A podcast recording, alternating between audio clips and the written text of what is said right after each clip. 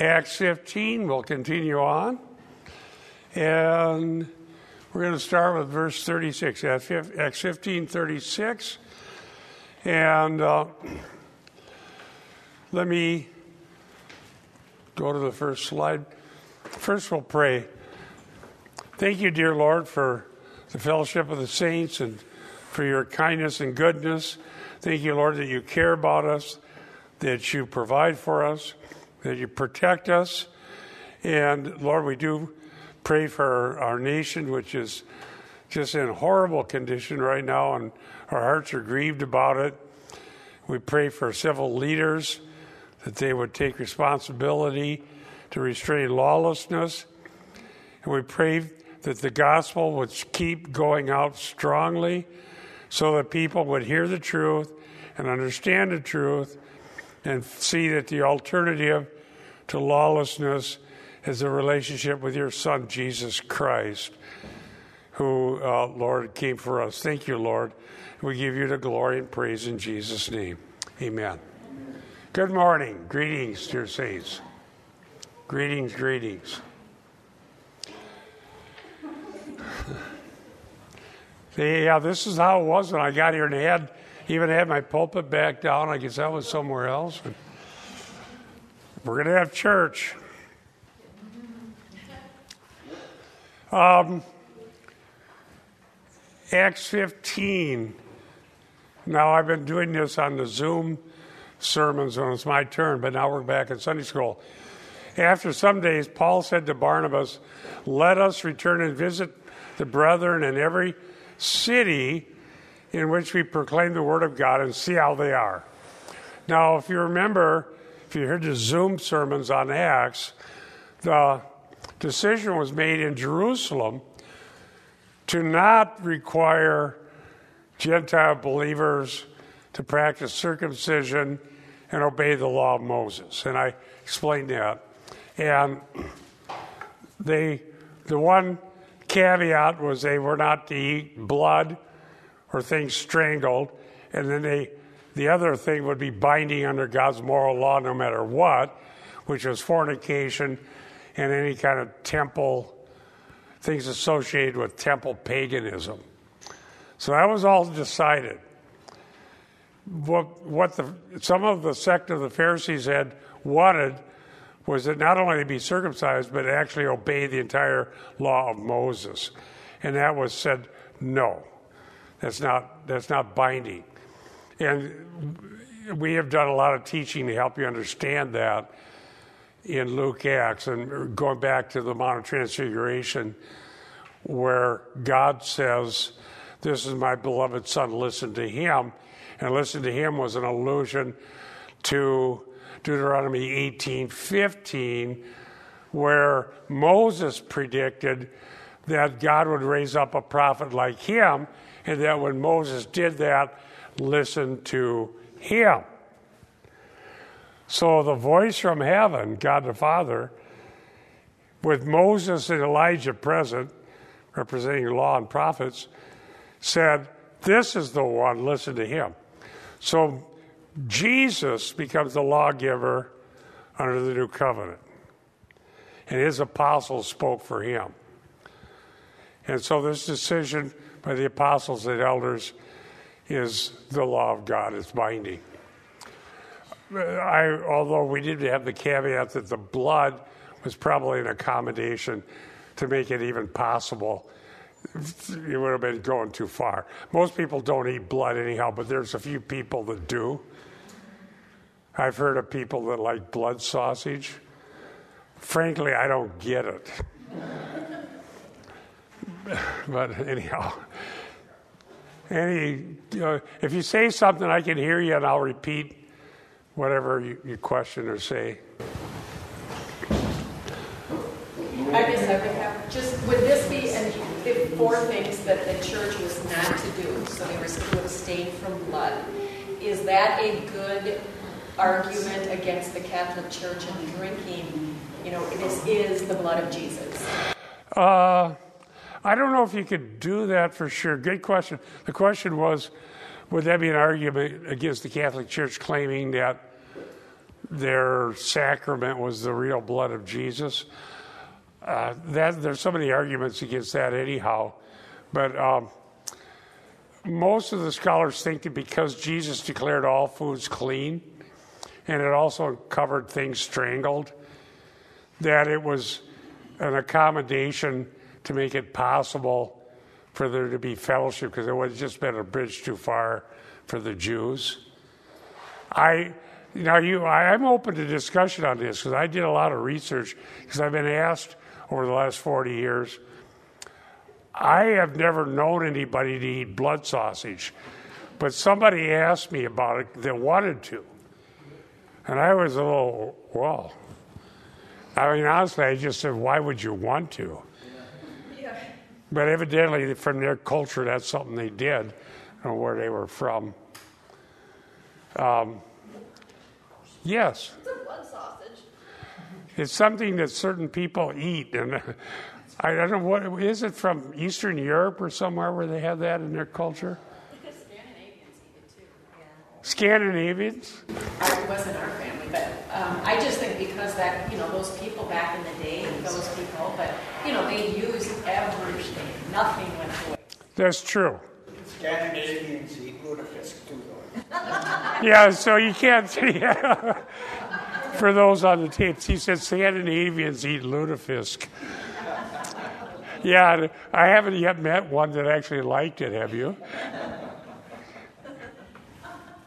anyhow, um, that's a good point. I, I used to, in our in the '80s, we had a family at the church I was a pastor of from Latvia. They were World War II refugees, and they'd been in escaped a concentration camp, and they loved fish. So I caught, I brought them all kinds of fish. They were elderly couple, and one time, um, Lydia said, "Where's the rest of the fish?" I brought them these nice walleye fillets and well, I want more. Where is it? What'd you do with the rest of it? So I cleaned it. Well, I want the whole fish. So I went out on the Red Wing on the river and caught this big old walleye because it was open back then in February on the river in Mississippi. Brought her the whole thing. She said, Great. It had egg. Eats everything eyes and eggs and I said, okay, here it is. I don't want to see it. Do what you want. I like the meat. Guess we're spoiled. Yeah, they'll use everything. So, the conclusion I came to in the sermon I did on it was that part was probably a combination because Jesus declared all food clean. And I also pointed out the modern butchering, butchering processes do bleed animals. So if you buy a steak or pork chop or anything in the store, it's, been, it's been bled. Whether that applies to the Mass, I can't say for sure, uh, but the Mass is so pagan anyhow. It's, it's just, it's absurd. The thing that really destroys the Roman Catholic Church is all of the statements in the Bible that say once for all. Hapax in the Greek, once for all. The blood of Jesus was shed once for all. That's the end of Rome right there, once for all. Now, um, I, yes. The Roman Catholics had no uh, qualms about idolatry either. Oh, no. They're. So, drinking blood. Yeah, that's true. They do. Good point, Beth. They have. Somebody said they have no qualms about idolatry. If you see some of the uh, so called cathedrals, they're just a temple of paganism. And uh, idols of every s- sort whatsoever. And I, have seen that. I saw some of that when I was in Israel. And um, if you see pictures of Vatican, there's idolatry everywhere. So um, they would already fail on that point of the pagan idolatry, much less the blood issue. And what that is, is a failure of faith. Faith believes that Jesus Christ did it all once for all. That Jesus Christ died for sins once for all, the just for the unjust in order to bring us to God. And therefore, we don't need, if we can't, well, we can't expect people to believe they got to see it. So we've got to have a statue, we've got to have a crucifix, we've got to have, well, they like female deities, they're used to that, so we'll have Mary. We'll accommodate every kind of paganism under the sun. So that's a good reading, it's a good point.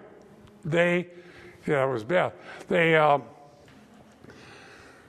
they just take the pagan temple paganism, bring it right in, and turn it into Christian, which is forbidden by the Jerusalem Council and by just the teaching of the apostles.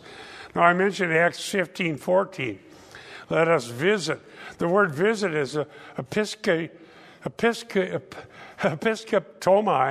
and it, it uh, where we get our word episcopal or um, overseer. And um, it means to expect or examine. Now, in the, the Bible, when it's God visiting, and you see this idea in the Old Testament, it means that he's checking out what's going on. It's not that God isn't omniscient. Okay, these are anthropomorphic statements. But the idea is that there would be a angelic visitation or a pre incarnate visitation of Christ. And whenever God visits, two things happen some are saved, and some are judged. I wrote an article about that uh, for CIC. Uh, Dining with the Kings, is the article. And the Lord's Supper is a visible visitation in a sense that we're remembering the Lord's death till He comes. Bob, just another question on the 1514.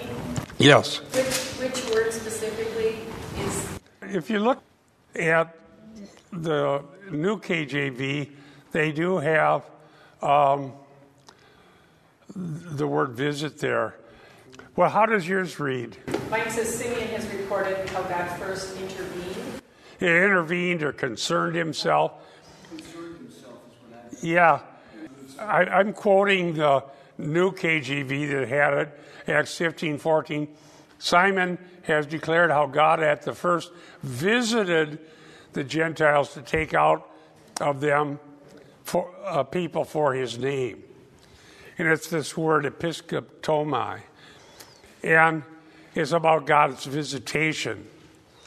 So, the, this is always, this is consistent. I, I trace this through the whole Bible for that CIC article on visitation.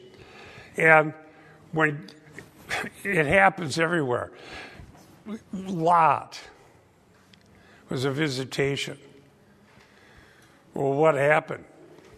Lot and his family were saved, people were judged.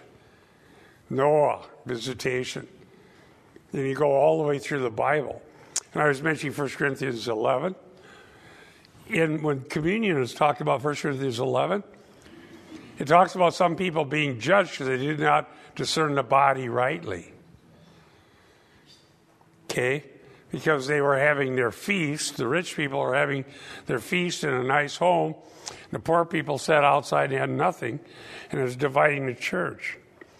And Paul declared that some had been judged because of that. 1 Corinthians 11. I talk about that in my article. So the Lord's Supper, in a sense, is a visitation. We're remembering the Lord's um, come, remembering Lord's death until He comes. And the second coming will be the ultimate visitation. Okay, the parousia, some will be snatched out and saved, like Lot was taken out, or Noah, and the others judged. Now, there's a process to that, but that's what's going to happen. So that's what a visitation is. And the same thing happened in Acts. It says that God visited the Gentiles to take out of them a people for his name. New KJV, Acts 15 14. Uh, I love this. I love being in church teaching the saints face to face. Hallelujah.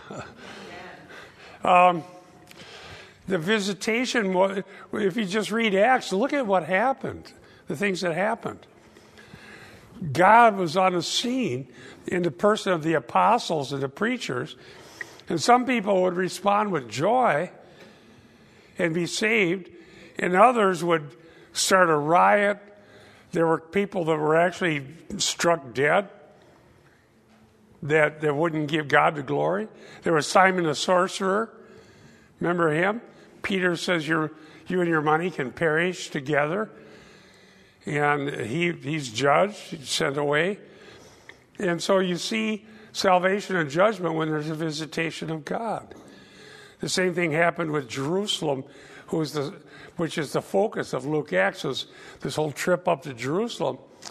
And Jesus pronounced judgment on Jerusalem because she did not recognize the day of her visitation.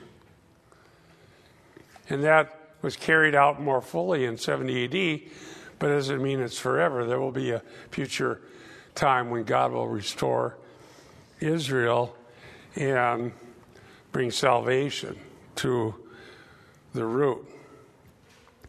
Does that make sense? Now, let me mention this word episcopal. Um, in, in the sense of church government, because it does come up. Episcop, episcopotomy uh, is where we get our word episcopal. But uh, in Acts 20, if you use the noun forms and verb forms of the different words, the words for shepherd and overseer and elders are used interchangeably for the same people. Okay? So the shepherds, the there's the shepherd of flock, the elders were called together. It said shepherd of flock, of which the Holy Spirit made you overseers, which is this episcopotomy. So in the New Testament, the shepherds, the elders, the the overseers, they're all the same people. So there are no bishops.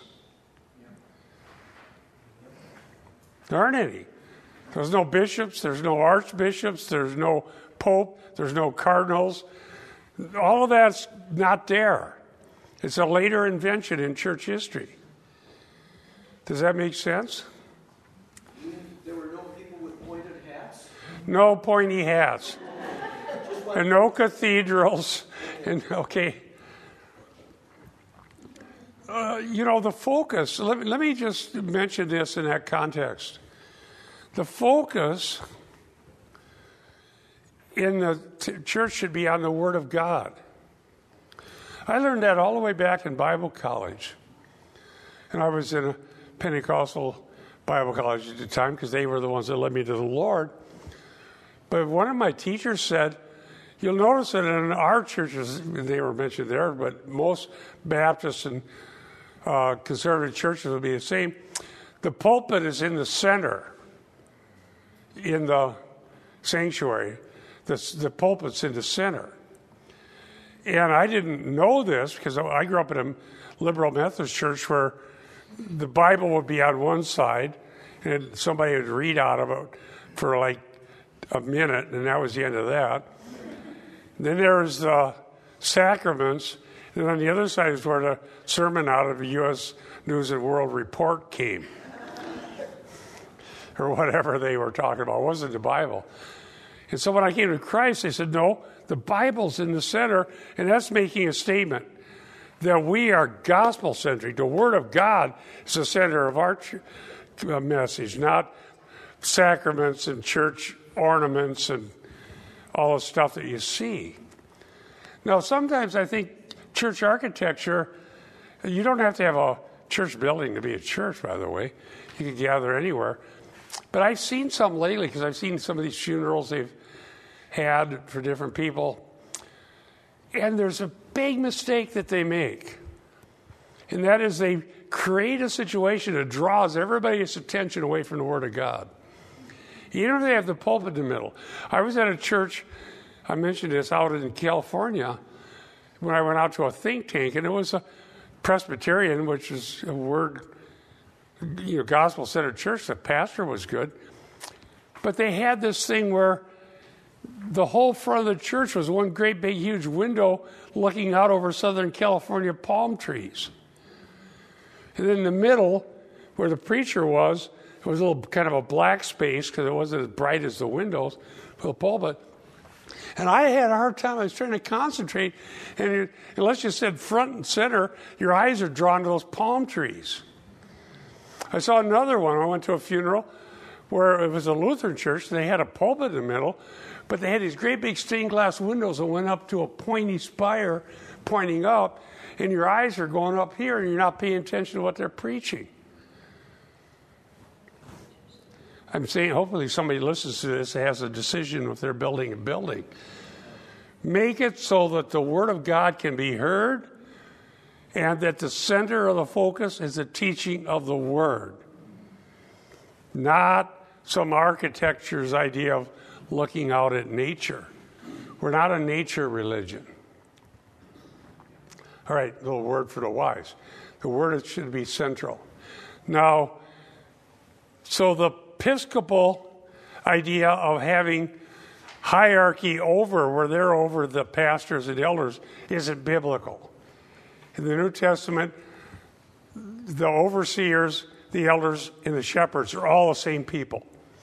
We'll see that when we get to Acts 20. That's a little preview. Now let's go to verses 37 to 39.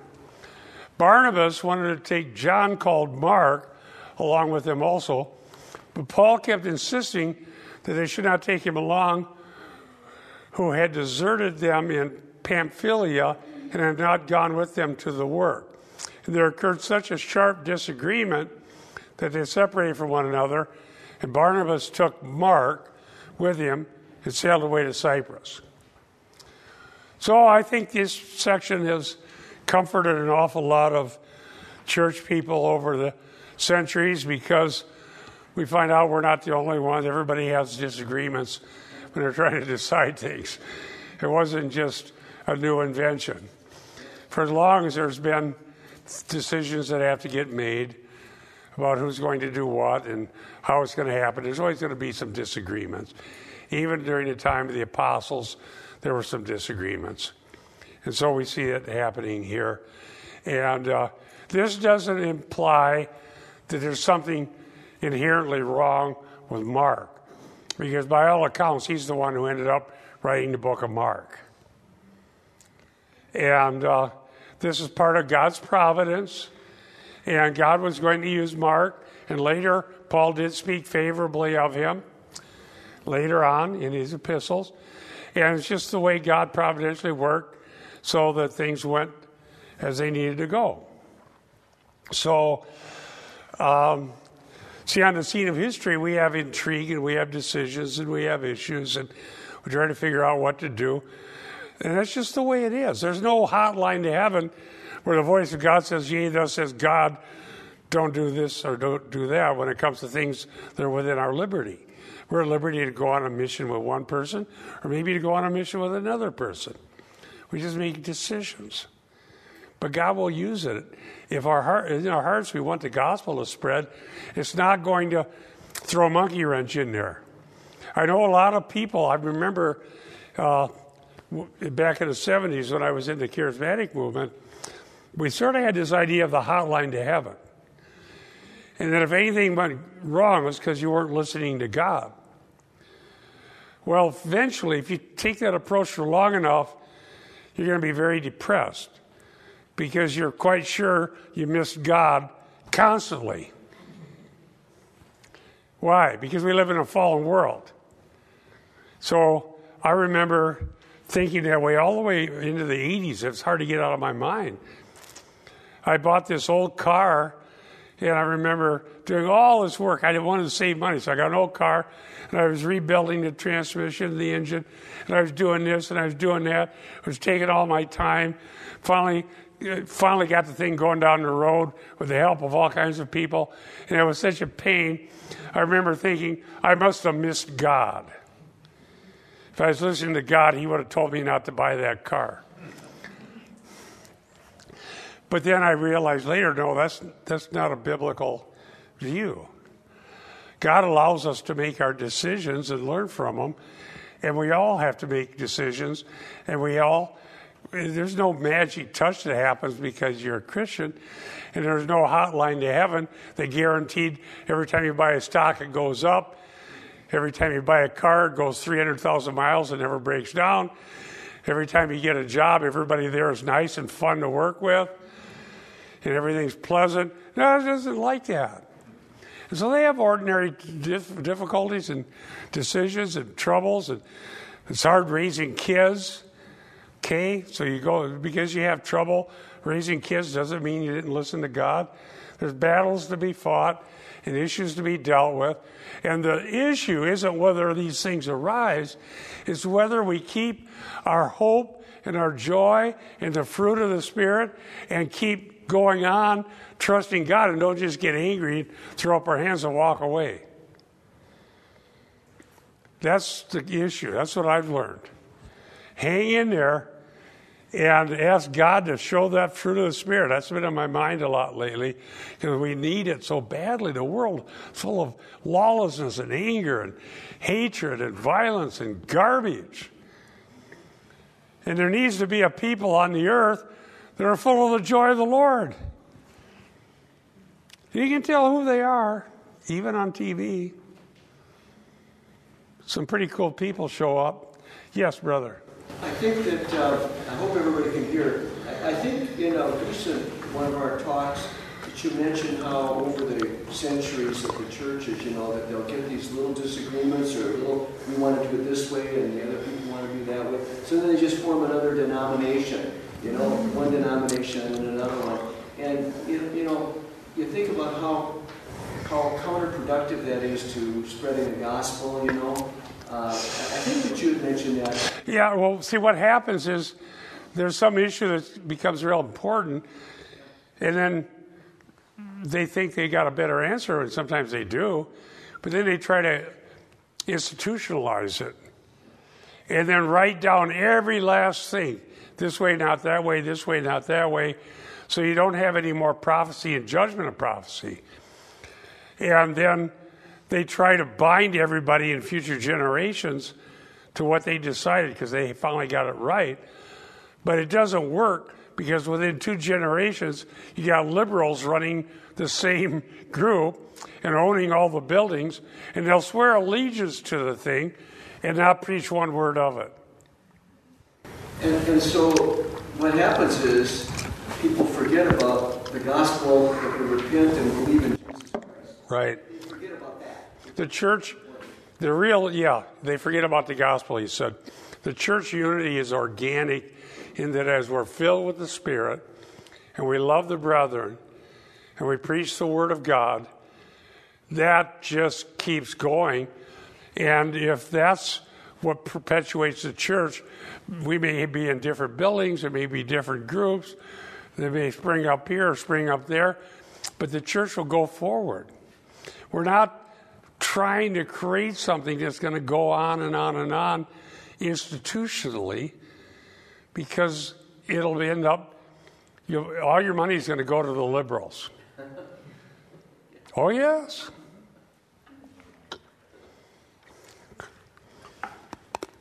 Because when I first day I saw Eric, I was at the front door of Bethel Seminary, and I first thing he remembers me saying to him was, "The liberals keep getting the brick and mortar." A lot of conservatives built the thing and made sure we have a library and classrooms and everything we need, and then somebody else takes it over, and now the gospel isn't there anymore. So they made their decision. See, my point is this. This is just what happened. God used everybody. Mark ended up writing the Gospel of Mark. Paul ends up with Titus, and they have fruitful ministry. Evidently, Mark and Peter work together, they have fruitful ministry. God is just doing what He's doing. And sometimes they get stymied and end up going somewhere else, and God uses that. Um, so this um, John called Mark is, I think almost everybody agrees, wrote the Gospel of Mark. Now it says in Acts 13 13, now Paul and his companions put out to sea from Paphos and came to Perga and Pamphylia, but John left them and returned to Jerusalem. There's the issue. Now, it doesn't say much about that in Acts 13 13, that just John Mark, he said he left, but there it doesn't say that there was any contention. But here it comes up that there was a little more going on than what was mentioned earlier, and Paul wasn't too happy with it. Because here it says they deserted him, yes. I totally understand what you're saying about disagreements and it being about about Christ, God, but with Paul being an apostle, weren't they called to submit to him? Uh, well, he you notice, uh, well it, you, listen, uh, they had just had to have a conference in Jerusalem with various apostles to decide what, go, what went on. They had the teaching of Christ, and the apostles knew what that, what that was, but it doesn't mean they had, didn't have to work things out and decide things. And the Holy Spirit inspired the writing of the Bible that we have. But Paul, one of the interesting pieces of literature in the New Testament is in 1 Corinthians, where Paul said, Not the Lord, but I. Remember, he's giving his opinion. Him being apostle didn't mean everything he said was the exact word of God when he was just talking with somebody. So he didn't have some revelation from God about what to do with Mark. I mean, because we don't have enough information, but could it have been a liberty, a Christian liberty dispute? You know, as a He just didn't want to go with him. How can I? Yes, I'm, I'm, Ron. as you look back at this stuff, hindsight's 2020. Here's the apostles. Did they really know exactly who the apostles were? We do from our time now, but you can imagine there was. Well, it, should we really be listening to him? Maybe we should be listening to him. Uh. Okay, Ron. Well, let me let me uh, refer to that. I think they had a pretty good idea. Uh, Ron just said, "Did they really know who the apostles were?" I think they did at that point because there was so much ink written about um, who they were and what the requirements were. They had to have seen the resurrected Christ. We see that in Acts when they were trying to decide who to have replace Judas. They had to have been personally taught by Christ. And then we see in 1 Corinthians 15 Paul's statement about him being the last as one born out of time. So I think they had a pretty good idea. Uh, now there's a dispute about whether, what was the name of the fellow chosen in Acts? Matthias? Yeah, that's right. Was he? Was that a right thing? Well, Luke kind of leaves it ambiguous, and you, uh, we can talk about it. But at least they knew what the requirements were. And Paul later said there are people who claim to be apostles who were not. So they identified that there were false apostles, and Paul called himself an apostle. So I think it was pretty clear who the apostles were. But it didn't mean that because Paul was an apostle, he couldn't have an opinion about whether he wanted Mark to go with him or not. Does that make sense? Peter went with him. Ended up, Mark is associated with Peter. Yes, Beth. Barnabas was the one who brought Paul to the uh, into the church, into the, the realm of the disciples. Yeah, his name is Son of Encouragement, yes. Yeah, and I, I would think Paul had kind of an appreciation of Barnabas Right.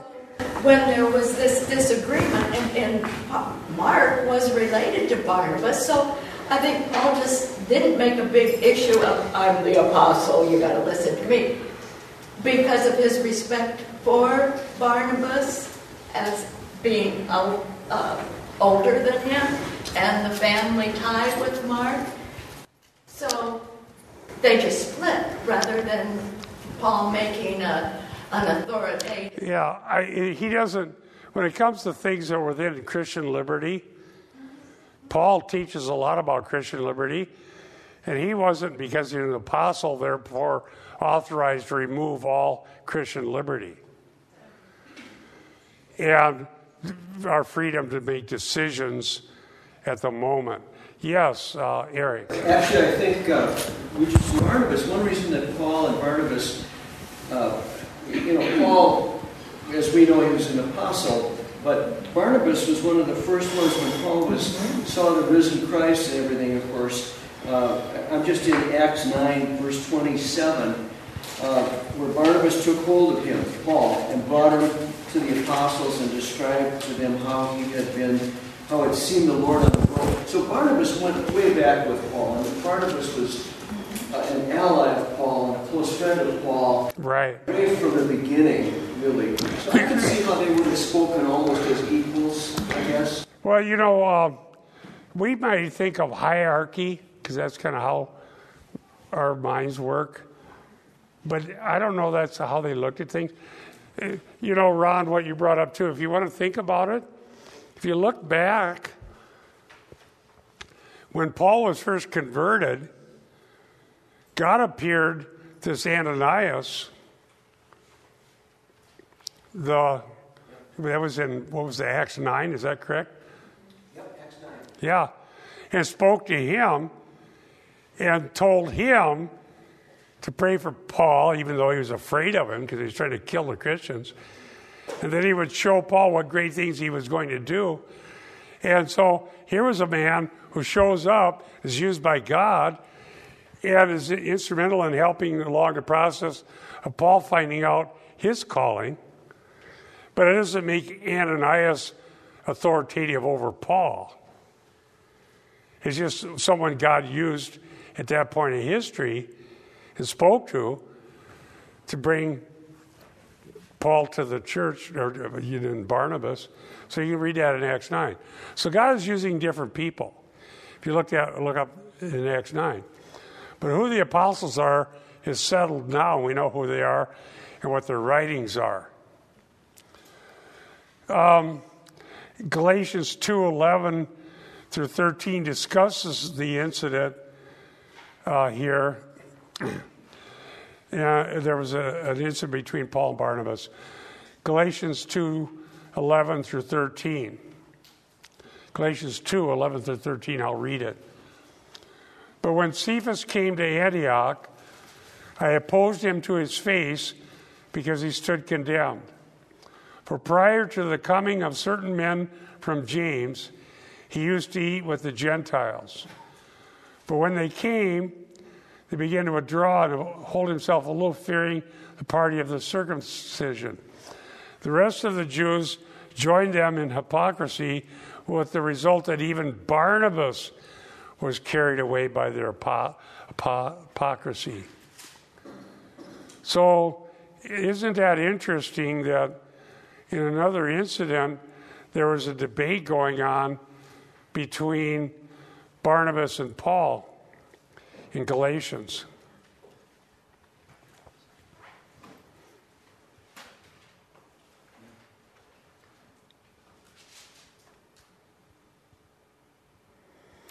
Colossians 4:10 says Aristarchus, my fellow prisoner, sends you greetings and also Barnabas' cousin Mark, about whom you received instructions. If he comes to you, welcome them. So there was a reconciliation there between um, with Barnabas and good things said about him. So there were disputes, but it all got worked out. Anything else on that? I have here a picture. It says Barnabas took Mark with him and sailed away to Cyprus.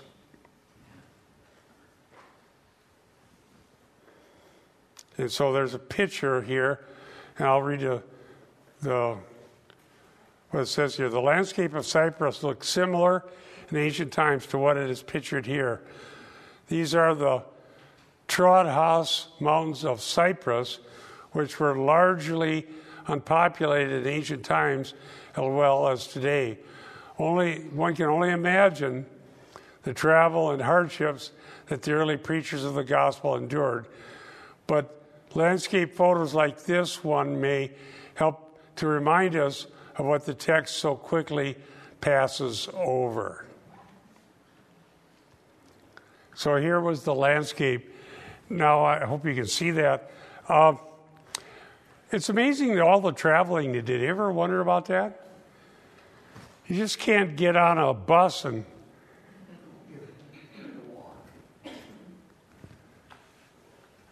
Very interesting, isn't it?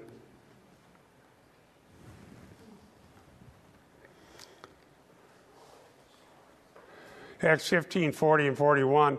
But Paul chose Silas and left, be committed by the brethren to the grace of the Lord. And he was traveling through Syria and Cilicia, strengthening the churches. So he went off with Silas. Let me quote Dr. Schnabel. Paul chooses Silas as co worker, a leading Jewish Christian from Jerusalem who was a Roman citizen. The fact that the first we passage, see on Acts 16:10, is connected with Paul's travel from Antioch via Syria, Cilicia, Galatia, Phrygia, and Mysia to Troas is most plausibly interpreted to indicate that Luke was among Paul's associates as an eyewitness during this period.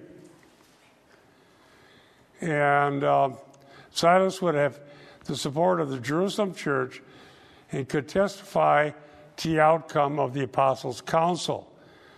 Since the letter of the apostles and elders was addressed not only to the church in Antioch, but also the churches in Syria and Cilicia, is that the letter had been entrusted to Silas alongside Judas Barsabbas. The presence of Silas among Paul's missionary associates signals the unity, says Schnabel, of the church consisted of Jewish believers and Gentile believers, a unity that was confirmed and maintained by the Apostles' Council. Unquote. So he thinks that Silas had an important role as affirming the unity of the agreement concerning the council that they'd had in Jerusalem. Does that make sense? Um, and so the strengthening was continuing to make sure that the saints were okay the Word of God is continuing to be taught. We'll see that that becomes very, very important as we go through uh, the rest of Acts, and certainly important in our day. The world is in a continual state of lying to us. We are being lied to continually. The philosophy of the world is not the truth of the gospel. And unless the Word of God is purely taught and done so continually, we're going backwards. Do you see why that is? Preach the Word, Paul said. I preached on that not long ago. Reprove, rebuke, exhort with a great patience and long suffering, because the time will come when they won't endure sound doctrine. We have to preach the word so we're not going backwards. The word of God has to be presented to us so our minds are renewed and we're encouraged in the faith and we're encouraged in our battle against the world, the flesh, and the devil. Now, uh, I've got about 15 minutes. I want to introduce what I mentioned the other day. And I want to get you thinking about this. And I welcome people to contemplate this and maybe come back uh, with what you might think. I, I, am looking at a verse now. It's, the reason I'm doing this is certainly pertinent to the whole world we're living in right now and all the chaos in our world. And there's a verse that always was troubling to me, and I was never quite sure about it. And about two weeks ago, in the context of thinking about that series Eric and I did on our CIC podcast that um, how God rules his universe and how he's using civil authorities and this whole divine council worldview. And so I want you to relook at this with me. I, we got oh, 15 minutes. I want to introduce this. Genesis 8 21 and 22. And Yahweh smelled a soothing fragrance, and Yahweh said to himself, Never again will I curse the ground for the sake of humankind. Now, here's the, in red, what's baffled interpreters throughout church history, or throughout history. Because the inclination of the heart of humankind is evil from his youth. That's in red up here, so let's think about that. Nor will I ever again destroy all life as I've done. As long as the earth endures, seed and harvest, cold and heat, summer and winter, day and night will not cease. Now, hold in here with me. I have never figured out why it says he won't curse the ground because humankind is evil from youth. Because that was given as the reason the ground was cursed. Have you ever thought about that? Well, maybe I've just spent too much time in libraries. But I've wondered about that, and I notice when I look at the commentaries, they wonder about it. Let me, um, because, well, turn back in your Bible to Genesis 6 5. Let me, let me introduce this. Genesis 6 5.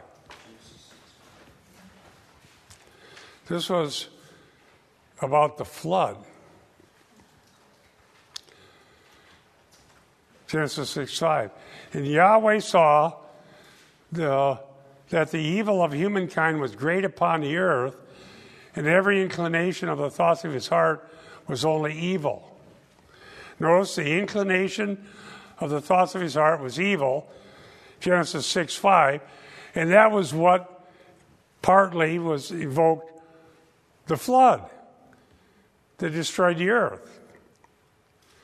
But now, after the flood, in the context of Noah giving a sacrifice, God says he won't destroy the earth because man's heart is evil. So I'm sitting here thinking, uh, really, my whole Christian life, that doesn't make sense to me. If the inclination of the evil heart was why he cursed the earth, then how come after the inclination of the evil heart is why he's not going to curse it. Now, the liberals say, well, it's just because God's confused. We know that that's not true. Yes. I'm just guessing. I, am just guessing here, okay? Okay. But in other words, um, if I if I read this, in other words, if I if I understand the because of the incline, inclination of the heart of humankind is evil from its youth. In other words, that hasn't changed. Is what he's saying it's still evil, even though the flood, the flood occurred. That, that part is true. The flood didn't wipe out evil in the human heart. And he's saying, I know that your heart is still evil, but I'm not gonna I'm not gonna flood the earth again. That's true. That much is absolutely true. Now I'm, let me give you my thought about it. Yeah, yeah. Are you interested? All right.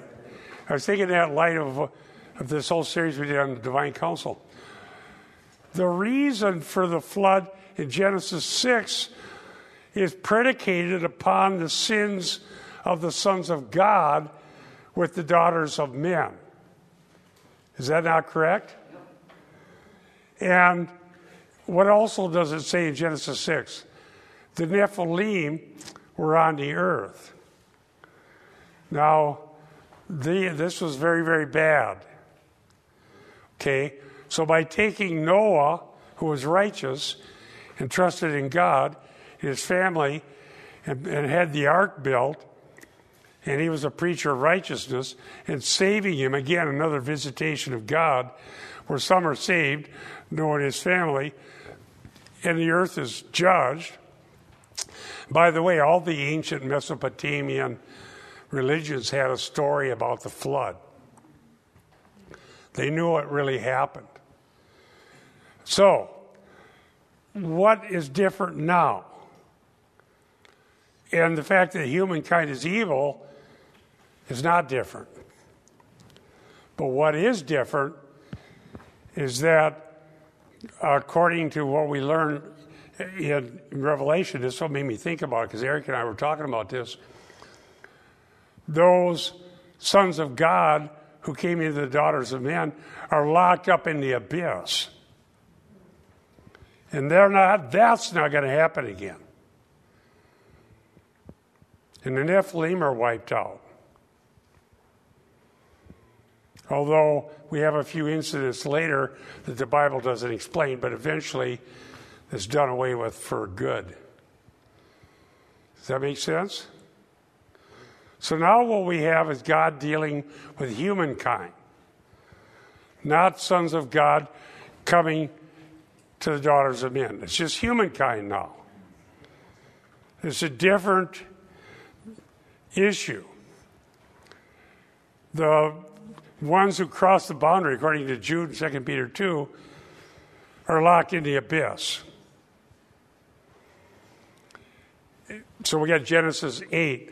In Genesis 10, then we have Babel. Genesis, we have, try to get my get it right here. We have Babel.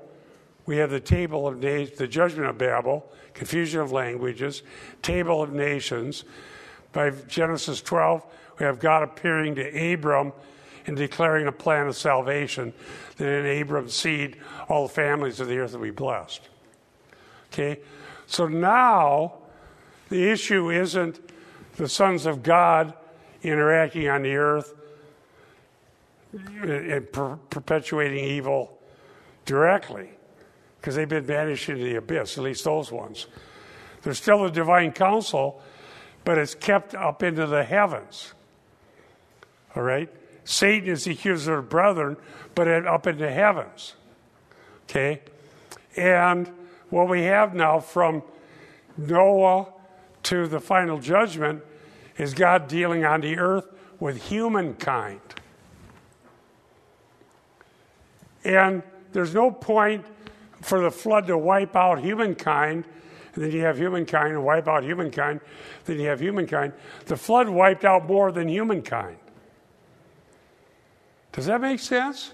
Yeah. Am I the only one who ever thought of this? I don't know. It's just popped in my mind.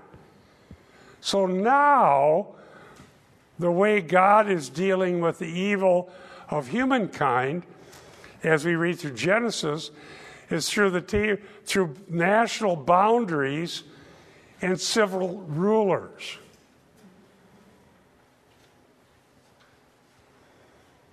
Romans 13. National boundaries, civil rulers. And making a plan of salvation that'll come through a man the last Adam Jesus, the Son of God. So now that verse makes sense to me. The evil in humankind still exists, but it's not going to be dealt with through a flood. It's going to be dealt with through a Savior and through human civil rulers. Now, the reason I was thinking about this is part of it is the context. In Genesis 8:20, it says that Noah built an altar to Yahweh, and he took from all of the clean animals, from all of the clean birds, and offered burnt offerings on the altar. And then, verse 21, we have up here Yahweh smelled the soothing fragrance, and Yahweh said to himself, Never again will I curse the ground for the sake of humankind. The soothing fragrance is a phrase that's used often for offerings that were offered under the Old Covenant later, under Moses, that were received by God because they were offered in obedience and faith. The one offering that will be offered that is going to ultimately be pleasing to God is the offering of Jesus Christ, the sinless Lamb of God who gave himself for the sins of the world. And so sin will be dealt with through blood atonement, through offering, and evil for those who won't listen to God is going to be dealt with by government rulers who bear the sword and national boundaries. Table of Nations, established of human rulers. Does that make sense? That's my reading of it. Because the way the sons of God were dealt with that created the evil that caused the flood is they're locked in the abyss until they're let out in Revelation. And then right after that, the end, the, the judgment comes and God establishes the millennial kingdom. But afterwards, I'll be reading verse uh, Genesis 9 1. And God blessed Noah and his sons and said to them, Be fruitful and multiply and fill the earth. Let me introduce this. Go home, think about it, write down questions, uh, and we can talk about this. Here's another reason I was thinking about this. I'm watching on the TV riots, lawlessness, looters.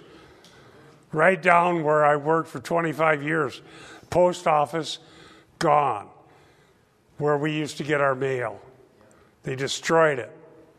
And I thought, I remember all those poor people that lived in that neighborhood. They can't get any mail.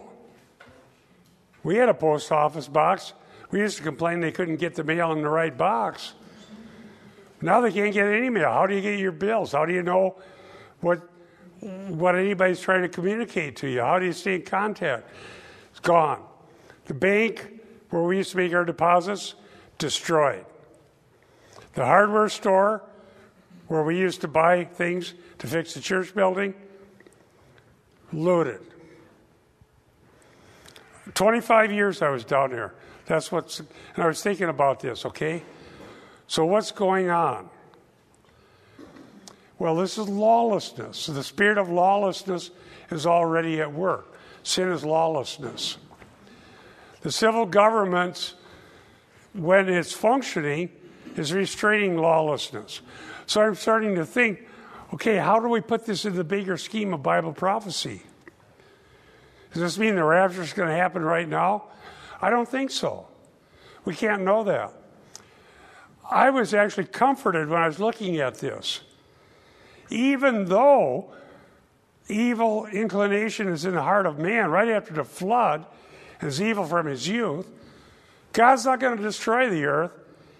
He established civil government, national boundaries, and a Savior.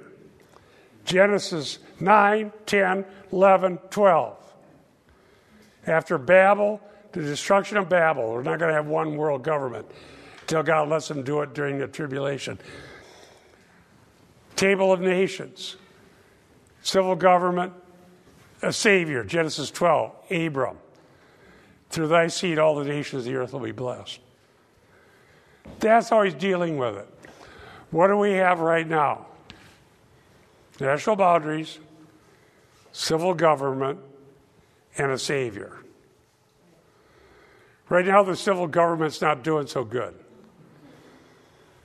But it's better than the sons of God. It's better than Antichrist. We get the spirit of Antichrist, but we don't have Antichrist. So, as from Pentecost till the rapture is the church age. So, as long as the gospel is being preached and people are being saved out of this wicked world and added to the kingdom of God, God's purpose is still going forward. And maybe all of this evil will cause some people to flee to Christ. I've seen it happen before. Saw it happen in the 70s. Jesus people movement. with all its flaws, there there's an awful lot of people that came to Christ. I've seen people flee. I see some people even come on TV, like even Franklin Graham, telling people they need Christ in the midst of all this. Another lady, what's her name, Alveda King? She's got the love of Christ in her heart, talks about Christ. We need Christ. There's going to be that. So we're still in the same age. This doesn't mean the world's coming to an end. When the rapture happens, it'll be one will be in the field, one taking the other left. That's what it says in the Bible. So that's why I was thinking about this. I might have some more material about this, but I wanted to put this out there for you. I don't know how comforting it is. It's, it's hard to be comforted right now when it's so wicked all around us. They're calling good evil and evil good and destroying and burning and looting and making life very, very difficult. But God is committed to civil life going on so that the gospel can continue to be spread and people can be saved. And so far, we can still preach the gospel. And whether they tell us, if they ever say we can't, we're going to do it anyhow. Nothing is going to stop us from preaching Christ, not even death, the threat of death. Yes, Brother Eric, and we got to be done. Uh, Steve, well, four of us that went down to Uptown on Friday, and you know, we've been down there before, and there's a lot of, I feel, I I don't want to sound mystical, because I'm not, but usually there's a lot of resistance down there, you know, the people are not the most godly, but you can, you can walk up to these people now, and you can say, you know, the fear of the Lord is the beginning of wisdom, and they won't laugh at you. And, and there's a little bit more receptiveness, I think. You- I've seen it happen before. Remember the 68 riots and the rebellion and the hippies? But then there was the Jesus People movement. And there were a lot of people that came to Christ back in the 70s. I was one who came to Christ in the 70s. So you never know. But we do, we're still in the same era of history. Let's close with prayer. Thank you, Lord, for the fellowship of the saints, for the Word of God, for the chance to uh, be here together with one another. Pray for the civil leaders that they would indeed restrain evil as they've been assigned that duty by you, according to Romans 13. Help us, Lord, in Jesus' name. Amen.